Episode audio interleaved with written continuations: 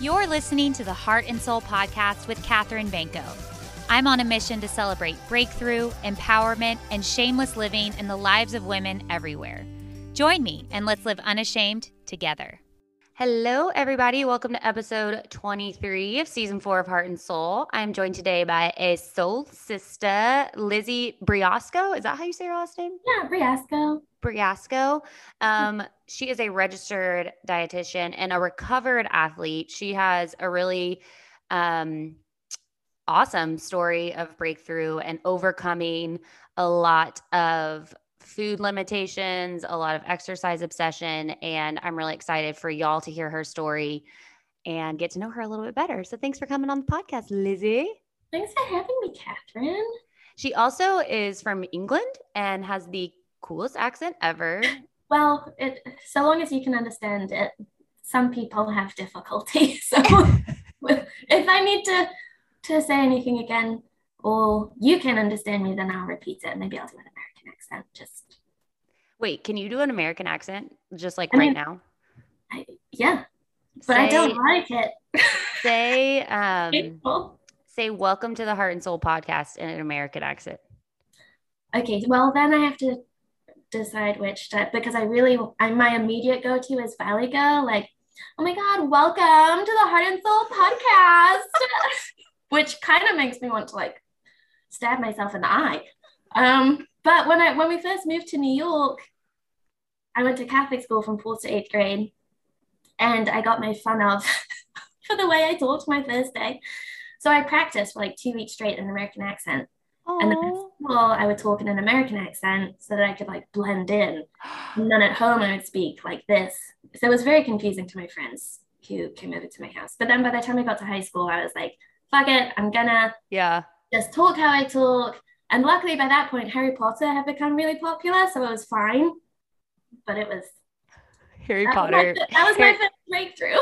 Harry Potter really changed the trajectory of your future It and did, past, yeah. really. um, that's a lot of work to like force yourself to speak in an accent at all times. One time, actually, this is not just like a long time ago. This was in the last few weeks. My brother-in-law was visiting and he and I just laugh a little too much together and we were in the drive-through for Starbucks and literally right when I was pulling up, he was like I rolled down the window and he was like talking an English accent. Like order no, he said order in an English accent. And Uh-huh. I am not good at accents. So I was like I it was within 2 seconds. I was like, "Could I get a grande?" And I kept changing it from like um English to like Australian to like Latina. I was like all over the place and he was like duh, like trying not to like burst out laughing in the front seat. Mhm. So that is a lot of work to continue that in high school or I guess middle school, wherever whatever grade you were in. yeah, yeah, it was. I got tired of it. What year did um, you move to the States? 2001. It was like a month before 9 11 happened. Whoa, welcome. What a welcome. Yeah, honestly, yeah. I still and you were like- living in New York. yeah, we were in Queens. Um, my dad was working a couple blocks away from the World Trade Center, actually. So his whole building was shut down. We didn't see him for a couple days. Um, and yeah, it was crazy. I still remember I was in fourth grade. Our principal came on over the loudspeaker and said that we were all co- going home early. And from where my we lived with my grandma at the time, my dad's Mhm. my dad is American, born and raised Brooklyn. And from there was like a bridge that you could see Manhattan from, like up the hill from Yeah. her house. And me and my mom were just standing on that bridge, and all we saw were mushroom clouds. Oh my gosh, you never forget an image like that. No, it was That crazy. is and crazy. so like that, like living in New York then for 10 years, like everyone like knew that and had like some kind of personal story with that. So then Um, when I went off to college in Auburn, Alabama, so many people were so detached from that experience, and that was weird. 'Cause Some people would just say things and be like, How can you say that? like, what? But Yeah. for them, I was like, Well, I just saw this thing on TV. But for me, it was like very, it hit home. Yeah. Like, And you said you were in fourth grade. How old are you? yeah, I was nine. Yeah, I- remember I was in seventh grade and I didn't understand. I was in Texas. I didn't understand it. I was, Mm. I didn't even know what the World Trade Center was. So right. I was just, I remember being in gym class and the teachers like stopping and and telling us like what was going on and i was so confused. So mm. I, I, cannot imagine seeing it. You just don't forget something like that. I mean mm. i still remember watching it on tv that day at school like all the tvs were on and yeah that's a that was that's insane man. Welcome to america. Yeah. Um so then tell our listeners a little bit about yeah transitioning. Yeah Switching gears. Tell our listeners a little bit about who you are and what you do. Yeah. So um, I feel like there's a lot of facets to who I am and what I do, which I love. So I'm a registered dietitian, and that is different from a nutritionist. Anyone can call themselves a nutritionist, it doesn't mean anything. Not a legally protected term, but a dietitian is someone who has gone to school and graduated from an accredited four year undergraduate program, has also completed a dietetic internship that's at least 1,200 hours long, um, and sat for a national exam and then passed that exam. So I have done that. Uh, and I've done that. Yep.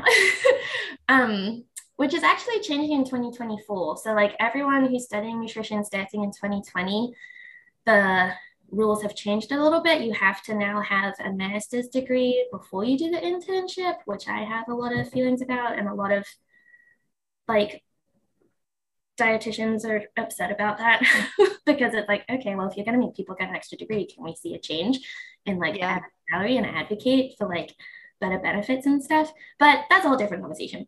So I also special, I consider myself an anti-diet dietitian.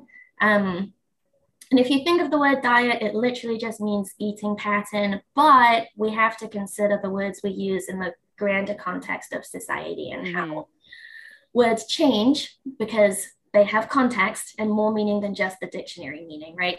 So, like when I say diet, what do you think of? I think of restriction. Yes, and weight loss. Yeah. Right. So, that's what I mean when I say anti diet dietitian. Obviously, I'm not anti eating. Yeah.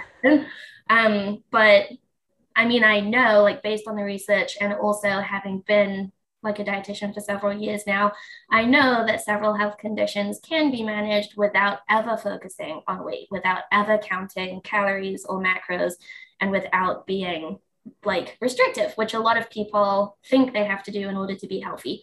So I'm a huge advocate of letting people know you don't have to do that and you can have fun with food.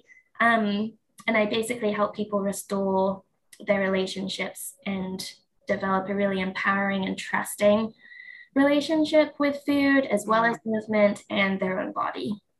I like those two words together empowering and trusting relationship with food. I haven't heard that. I love that. Um, what so what's your story? What made you go into the anti-diet side of being a dietitian? Yeah, good question. So I honestly didn't want to be a dietitian um, for a while. Like I graduated school and I was like, I don't know what I'm going to do because I don't want to do what I just studied for four years because that sounds awful. Um, like all focused in numbers and i didn't realize it at the time but one of the reasons i didn't like it so much is because it was so disordered which is funny because when i first started studying nutrition i liked it for that exact reason because again i didn't know it at the time but i was struggling with my own eating disorder. So i was like oh yeah numbers and weight loss let's do it. But by the time i was graduating like I had been through a lot. I had seen my teammates and friends go through a lot. I ran competitively. Um, since I was 10 up through college, was a scholarship athlete, went through the ringer physically and mentally. Um, so I was just like, I can't, I can't be bothered with this. Like, it cannot be asked. Like, this is causing so much pressure, and I don't want to make anyone else go through this much pressure with food because it doesn't make sense. Like, there has to be another way. So then I I fucked off to the woods for a year.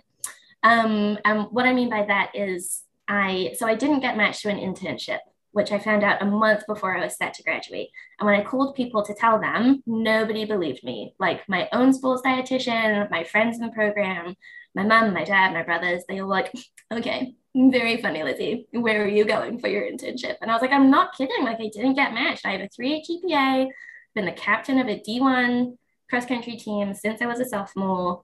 SEC like athlete of the week multiple times. Um, I didn't get met. Like I volunteered 10 hours a week.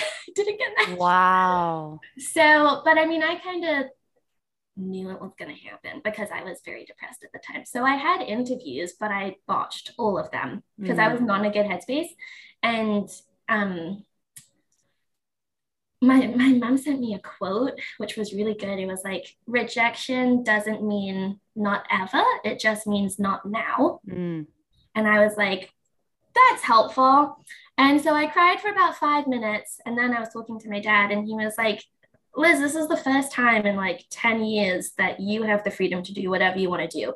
Like, you don't have to run if you don't want to. You don't have to go to school. You don't have to get like a job in your field. Like, you just go and do whatever you want to do. For the first time in your life since you've been 10 or 11 years old, just go and do what you want to do because you've had so much pressure. Mm. What a good dad. Honestly, yeah. That's, that's like such good advice. One of the few pieces of good advice that man has given me. um, again, that's a whole other conversation. But so I went to the, I decided I had three criteria for what I wanted to do. And I had three or four weeks to figure it out. But three, three criteria. I wanted to do something I had never done in a place I had never been with people I had never met. So really through a series of very fortunate events, I ended up getting a job in the northwoods of Minnesota. And for me, that was like, okay, fresh start. Like, I'm not on a schedule for running.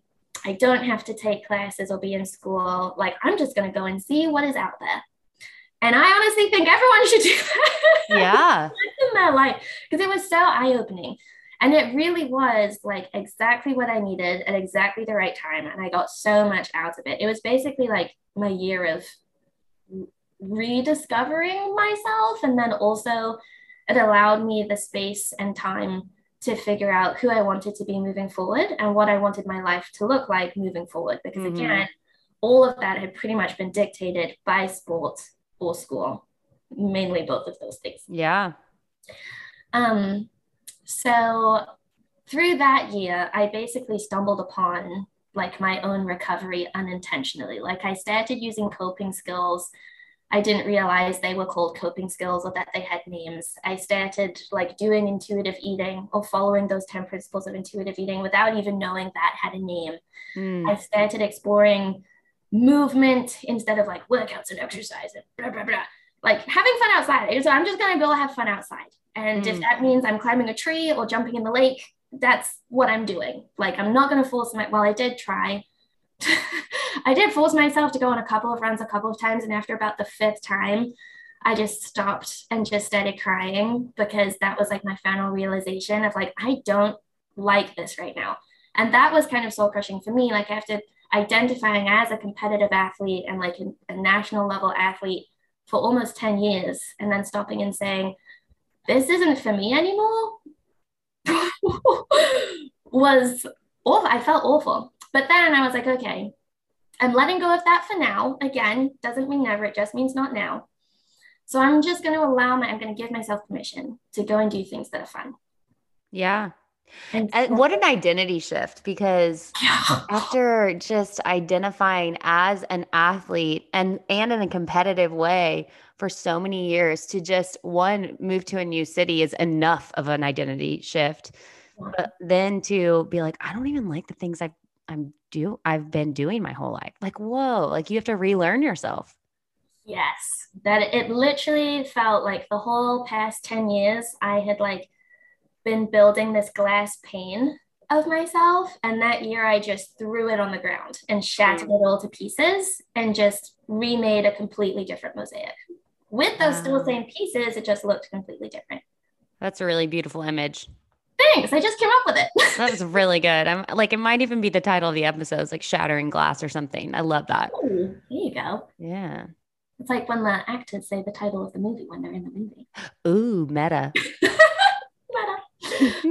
so yeah, throughout that year, I was like, I just have to figure out what I want to do with my life now because I don't want to be a dietitian. But at the time, I was working in the kitchen, and so when we did have guests who had specific dietary needs like celiac or they had high blood pressure, the cooks in the kitchen had no idea what they were doing. So that those dishes just defaulted to me.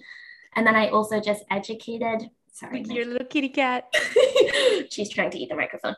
Um, those just defaulted to me. And then I also educated the kitchen staff. And that was a new perspective on nutrition because I was like, oh, this is actually really fun. Like, I love teaching people about food. Like, the mm-hmm. education and like not related to all that other garbage about changing your body weight shape and size that feels very judgmental yeah so then i was like well like now that i'm not freaking out around food so much and i actually think this is enjoyable maybe there is an internship out there that's for me so i was in minnesota at the time and that was like completely off chance like i didn't know what was in minnesota i was just going it just so happens the only dietetic internship in the country that specializes in eating disorders that has a dedicated three or four month long rotation dedicated to eating disorder recovery is in Minnesota. What? yeah. That's crazy. Yeah, that's what I thought.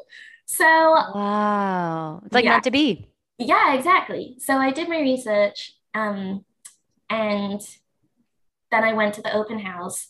And within like 10, 15 minutes of the program director telling us about the program, I immediately was like, this is what I got to do. And it was with the Emily program in Minneapolis, St. Paul. And I was like, this is it. Like, this is what I've been looking for. I want to teach people how to approach food in this way because, like, this is what I've been doing, just stumbling across it. So this makes sense to me. Like, this makes so much more sense to me. And I've seen how it has helped me grow and, like, change for the better instead yeah. of continuing to spiral in that disordered diet culture cesspool. yeah. Um cesspool. Yeah.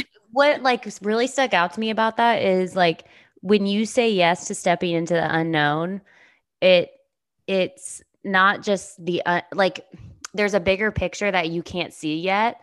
Yeah. and like that nudge that you had to move to Minnesota without really realizing why like should not have been ignored. And i'm so glad you didn't. Like so if you're listening to this and you're like i just feel nudged to do something but it feels really scary feels really unknown like there's a purpose in it. You just might not see mm-hmm. it for like months years down the road.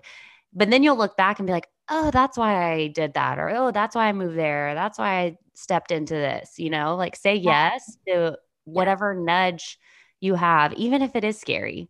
Mm-hmm, exactly and trust yourself like that mm-hmm. is the biggest lesson I, well, one of the biggest lessons I learned that year was just like trust yourself. Like you can trust yourself. And also you can trust your body. Like mm-hmm. just like with hunger fullness cues, just like with when you gotta pee and when you gotta take a shit. Sorry. I don't know if I should be cursing on you, but I am. Okay, I can just mark it as explicit. um, like you can trust your body and you can also trust your intuition. Yeah. You know, oh, there's also a quote that I remember from it was up in one of the group rooms at the Emily program where I ended up taking a job after my internship, and it said leap and the net will appear. Mm. And I have taken that with me as well. I'm a huge fan of quotes and phrases. Some oh, of my clients need it, especially my Gen Z clients. They're like, it's so cheesy.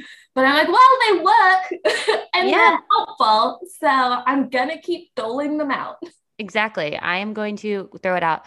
Another thing that I heard from your story about um, movement specifically, which I'm obviously the most passionate about is movement, mm-hmm. was when you said, like, I'm just going to go outside and play. Mm-hmm. Like, remember when we were kids and we would not think about um, what we ate? We would not think about ac- exercise. We just like lived life like so. What it, what's it called? Un I don't unabit I'm thinking uninhibited. Uninhibitedly. That's a really hard word to say. Uninhibitably, uninhibitably, um, uninhibitably, and we and like we didn't have stress. Right. You know, like I feel like a lot of the pressures that we put on ourselves is what's creating the stress. So it's like the stress creates more stress, which yes. it's just like a vicious cycle. It's like you're in a hamster wheel and you you can't get out. Yeah. But as kid, like we need to go back to the basics, which is being a kid, living in freedom. Yes, I completely agree. Freedom, that is um that's the end goal. Yeah. Me when I work with like everyone that I work with, that the end goal is freedom. And you're absolutely right. That's something I say a lot to people is like something happens somewhere along the way between like childhood and adulthood. Like childhood is all about play and exploring and being curious. And then we learn that that's not right or that's not how you succeed or become accomplished. And like we need to sacrifice and push our limits and never rest or play and be super serious all the time and like chain ourselves to a treadmill. And that is like the complete opposite. I mean, there's more research that's coming out that shows um, that that's not how it works. And yeah. I mean, like I'm research brain and I'm also an- anecdotal brain. Like life experiences have just as much importance as like the actual scientific evidence. Um, Absolutely. But I mean, yeah, like if you can learn to have fun and play, not only with movement, but I mean also with food, like get curious, have fun. Yeah. You're allowed, you're allowed to have fun with these things that society has taught you that you have to be like very strict and regimented about. Like you will go so much further and enjoy your life so much. Because that's the other thing, you know, like um, I feel like two things we as a society need to talk more about is like sex and death.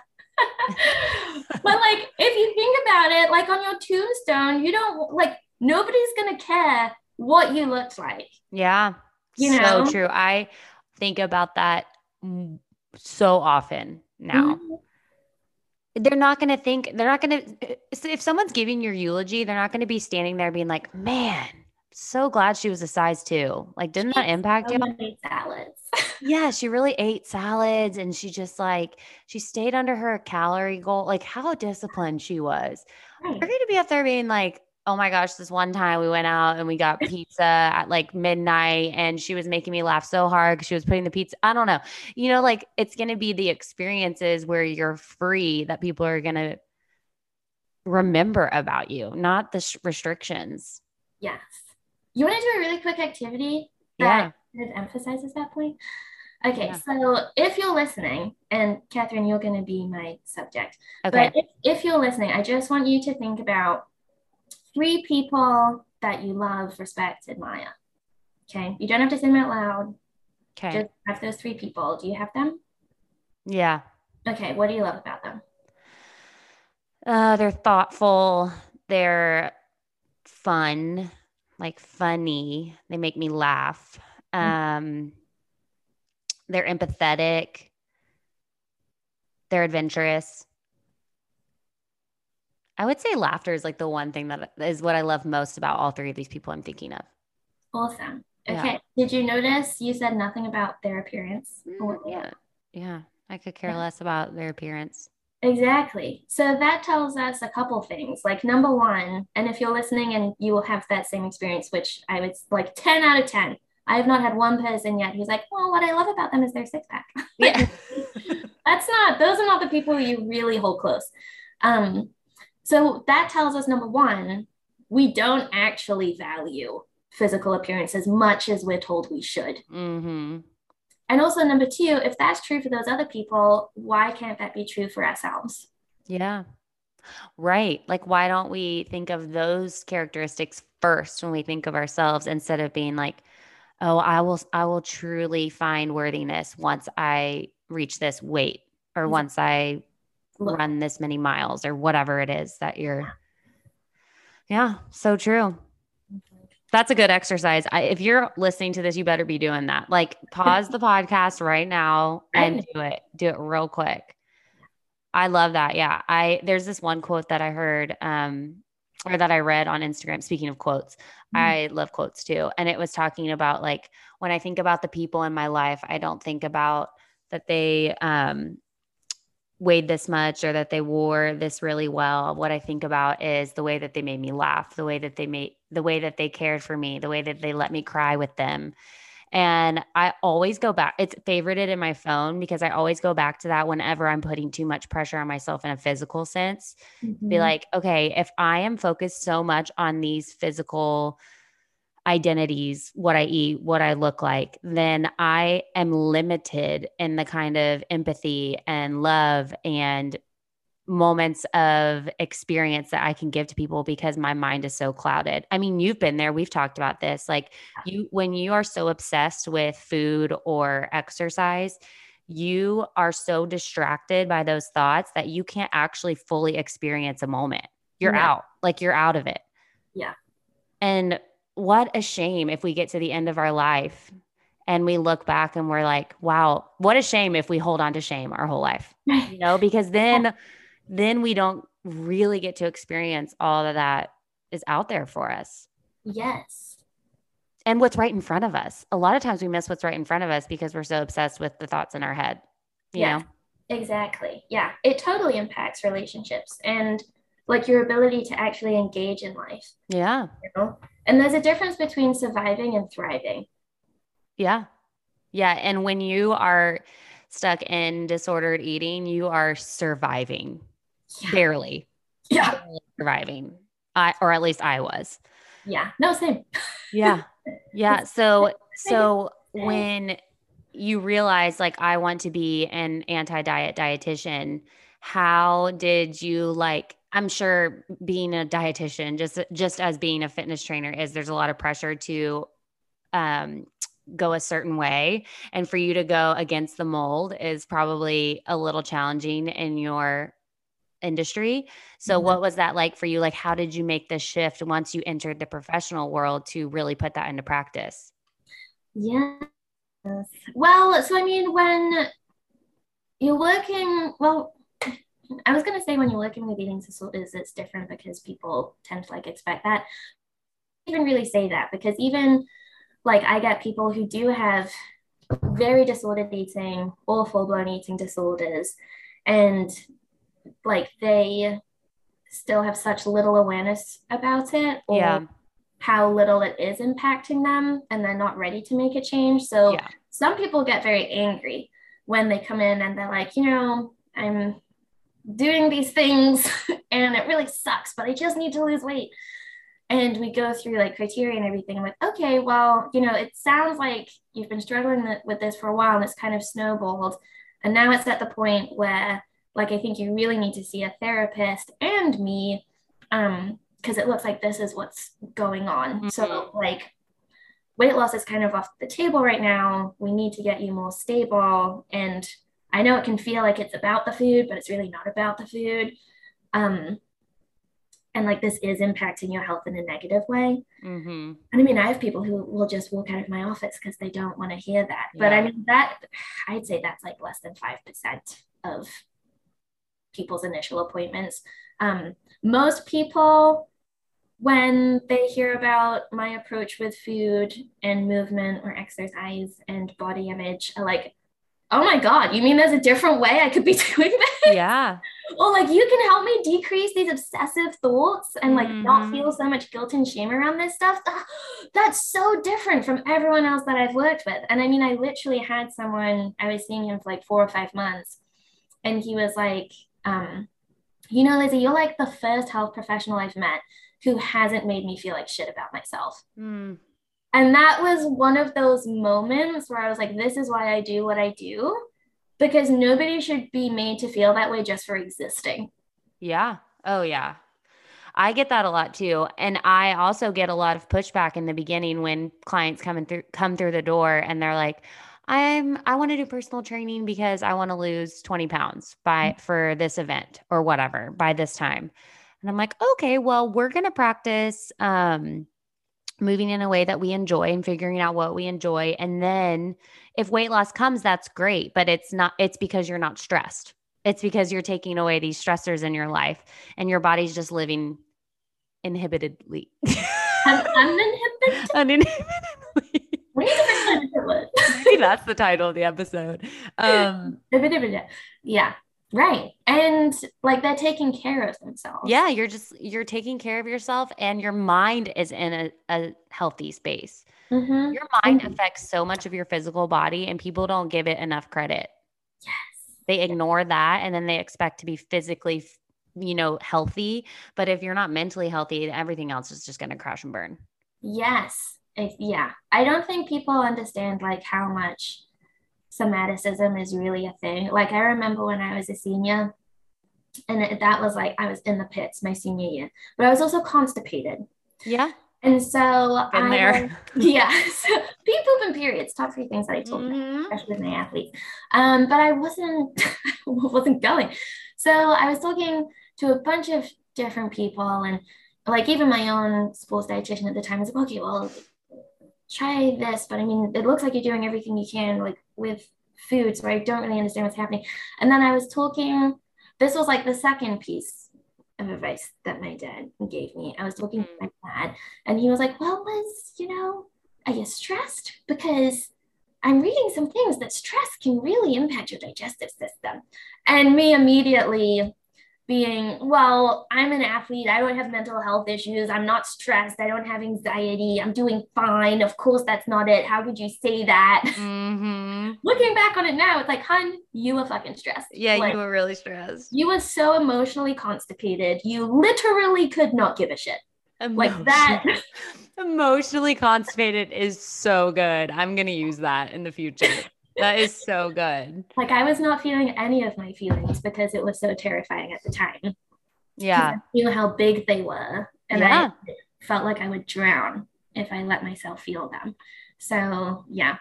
Um, but I mean something else that I talk about a lot is um like weight stigma and fat phobia. And so that I mean every it usually takes a lot of people time to warm up to that or like to be ready to hear about it because I say this to everyone I work with like, your body is going to do what it's going to do. I can't tell you if you stop binging, yes, you're going to lose weight. Right. And I also can't tell you like how much weight you need to restore to be in a healthy body.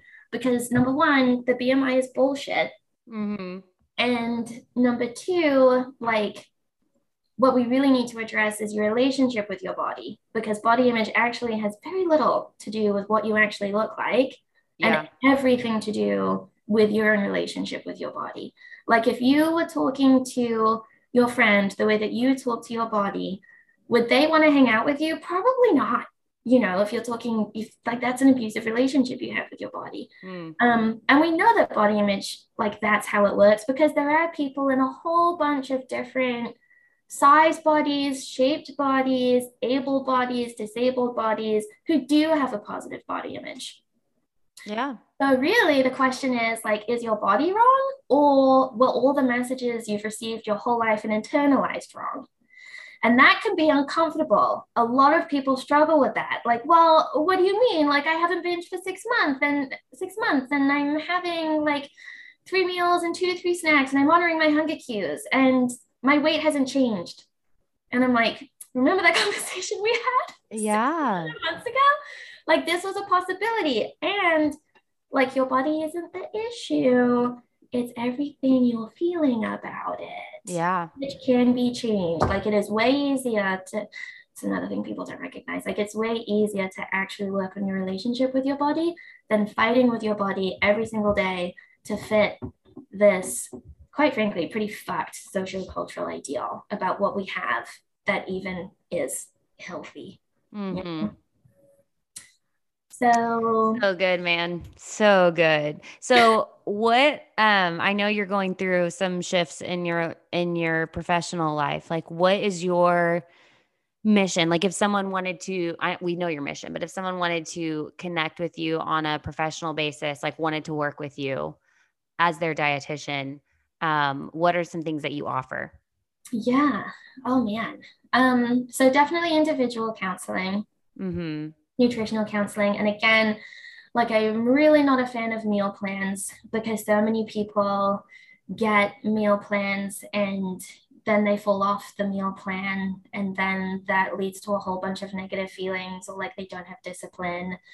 Um, and again, it's an external regulator, so I don't really do meal plans. What I'm also focus on is like, number one, are you eating enough? Are you actually eating enough? Because so many people don't actually realize how much energy their body actually needs. Um, Really just to sit, like just to sleep, your body needs a lot of energy.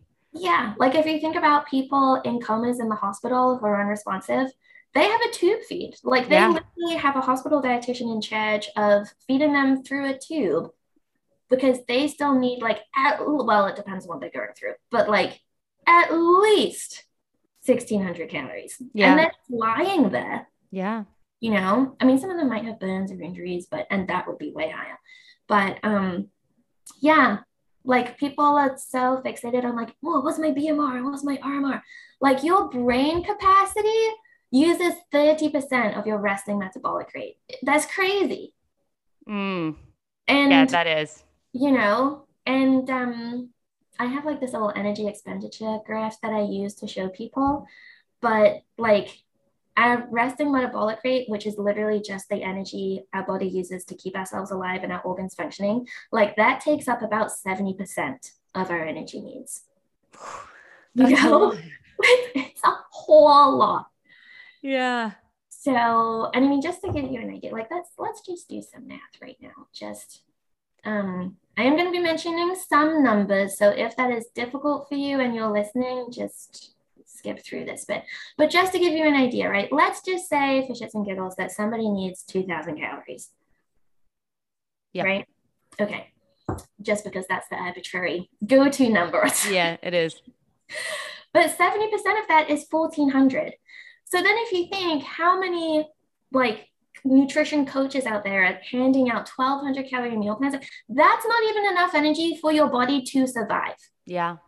It, I love the graphics out there that are usually posted by anti-diet dietitians that say like a 1200 calorie diet is what my toddler is supposed to eat. Yes. And what's really sad, and I've talked about this before, is when you get on My Fitness Pal or these apps Mhm. that for The tracking. I hate My Fitness Pal. It controlled me for so many years that if anyone, ugh, I like can't. I I know the logo so well that I want to like burn it. Um, but when you get on and you're like you set your goal or whatever, it always tells you 1200 calories. Always, no matter what it is. It's 1200 calories every time. So I'm like, are you even uh, hello, Mr. Robot? Like what? It's just so absurd to me. It drives me crazy. Yeah. It's B A N A N A S. Oh, so the original question, what services? Sorry, I Oh, yeah, we could go for days. I know. Um, so individual nutrition sessions, and basically what I talk about with that, um, for well, really for everyone, it's four main things. So it's food and nutrition education and also relationship with food, because food is an emotional thing. It's allowed to be emotional, hmm different from having it be responsible for your emotions, whether that's numbing or feeling certain things. Movement and also relationship with movement. Um, identity. So, like your whole person as a self and like who you are outside of food and movement. I especially talk about that a lot with my athletes and retired athletes. You need to have many baskets for your eggs. You cannot put all your eggs in one basket. And body image. So, Mhm. the relationship with your body, you know. Um, and I honestly think like people will get the most out of these services if they're at least open and curious about it. Um, I think the people who really do not get a lot out of this sort of counseling, uh, the, those who are not really ready, um, and I mean, not only not ready, but just totally closed off, like Yeah. still very much in this tunnel vision mindset of like, mm, no, that sounds like being weak. And basically where I was my senior year of college, right? like, yeah. I don't have issues, or like this isn't emotional for me, or like I'm strong enough that it doesn't impact me. Like as soon as somebody says that, it's similar to like being the person who knows the most in the room. Like as soon as somebody says that, I immediately know like you're lying to yourself, and that's Yeah. okay. Denial is not just a river, but when you're ready, or if you think this could possibly be helpful, my door will always be open but I don't want to waste your time or my time because there are so many people who are ready and like are at least willing to learn. Yeah. and it's like that's have to be all willing, even if you're not, even if you're not necessarily fully ready. Like if you're Mhm. willing, then the change will come if you're Mhm. willing to receive it. yeah. Yeah. Yeah. So I could talk to you for days. So if someone wants to work with you, what is the best way for them to find you? Oh yeah. Um, well, I'm on Instagram, the recovered athlete. Love your Um, handle. I love that name. uh, shoot me a DM. And uh, you can also find me on my website, which is transitionnnutritionnc.com. You can send me a message on there. My favorite content that you share is the reels on on like cooking videos or like the chicken nugget one really really got me. They are so funny. She'll like watch a video or like a like a recipe thing and then you'll comment on it as it's like on the green screen in the background and it's good content, y'all. You really need to give her a follow. They're really funny. Thank you. I think I've only made two. I'm really technologically challenged. Um, Um, making a reel is or a TikTok is a full-time job to make one. yeah. takes so Um, long. I'm like, how are these people just spitting out so much content? It is so stressful for me to my phone dies by the time that I figure out how to do it. Like it's so much it's a lot. Yeah. Um yeah, definitely connect with Lizzie on the recovered athlete and I'll link all that in the show notes. I feel like we could record a whole nother episode. Um unfortunately I have a 12 o'clock appointment, which I'm um realizing I should have planned like two hours for us to talk. But I want to ask you four questions before we sign off that I ask every single guest. I want to make sure we get to those. So I'm going to start asking those now. And then if you want any more content from Lizzie, please follow her on Instagram. Um, first question is What is something that you are currently loving or obsessed with right now? Wordle. no, zero hesitation. Zero. I will say I don't like it as much since the Times has taken over. They've had some pretty pretentious words, but I do the Wordle every single day. I haven't started yet, but people talk about this like it is crack. Like I really need to remember. Do you remember? I'm. This might be dating myself. Do you remember the app, the game Words with Friends? Oh my God, yes. I was Yes. so obsessed with that in college, and which is probably also dating myself. But um, I feel like I would really like Wordle if I loved that. I think you would. Yeah, so I need to start it. Um, okay, Wordle. That was the quickest. What are you obsessed with? Answer ever on the podcast. Um, second question is what's something that you're really looking forward to in 2022? Something I'm really looking forward to in 2022. Well, I mean, uh, relaxed restrictions, pandemic wise, officially. Um, and spending more time with my friends and myself. Ooh, I love that. Spending more time with myself. I love that. Um, third question is what is something that you really love about yourself right now? Ooh, um, I would say like at this in this current season of my life, what I'm really loving about myself is ambition, creative creativity, and courage. Like doing things even though they are scary. Doing it scared. Yeah. I love that. Uh, and those are also true. Just from what I've learned from you in the last two months of three months, um, not even three months of knowing you, like so short, I can see all those characteristics in you for sure. Aw, thank you. Yeah. Last question is what if you could leave our list you said you love quotes. Um, so if you could leave our listeners with like a little nugget of truth, a little quote that they can put on their screensaver of their phone today, what would that be? This is my own life motto, which Love I it. Lived by since I was in the woods, honestly. And that's be who you needed when you were younger. Oh, You know, right to the heart. I like honestly did stab me a little bit. And that's so true. I feel like if you do if you provide something for the world now that you were lacking, so like with with um fitness for me, I was I needed a soul fitness when I was in my eating disorder and Mhm. that's why I started that. I started it because I was I needed other women to experience what I needed when I didn't have it. That was such a weird way of saying that.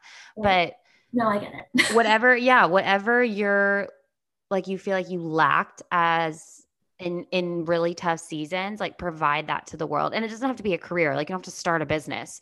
Just Mhm. like even if you lacked empathy during a season, like provide that for someone. If you lacked encouragement, provide that for someone. So I love that quote. Say it again. Say it again. be who you needed when you were younger.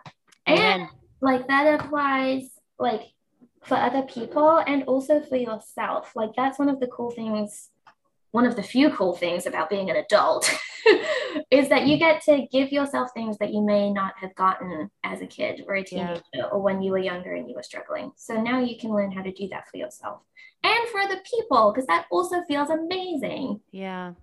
Yeah, absolutely. Um, well, I love you, Lizzie. I could talk to you forever, and I I love what you're doing. I really believe that you're going to change the world one recovered human at a time. I, I, I truly believe it. Y'all go follow Lizzie at the Recovered Athlete on Instagram. I will link it in the show notes, and I know I will talk to you soon. But listeners, I will talk to you next week.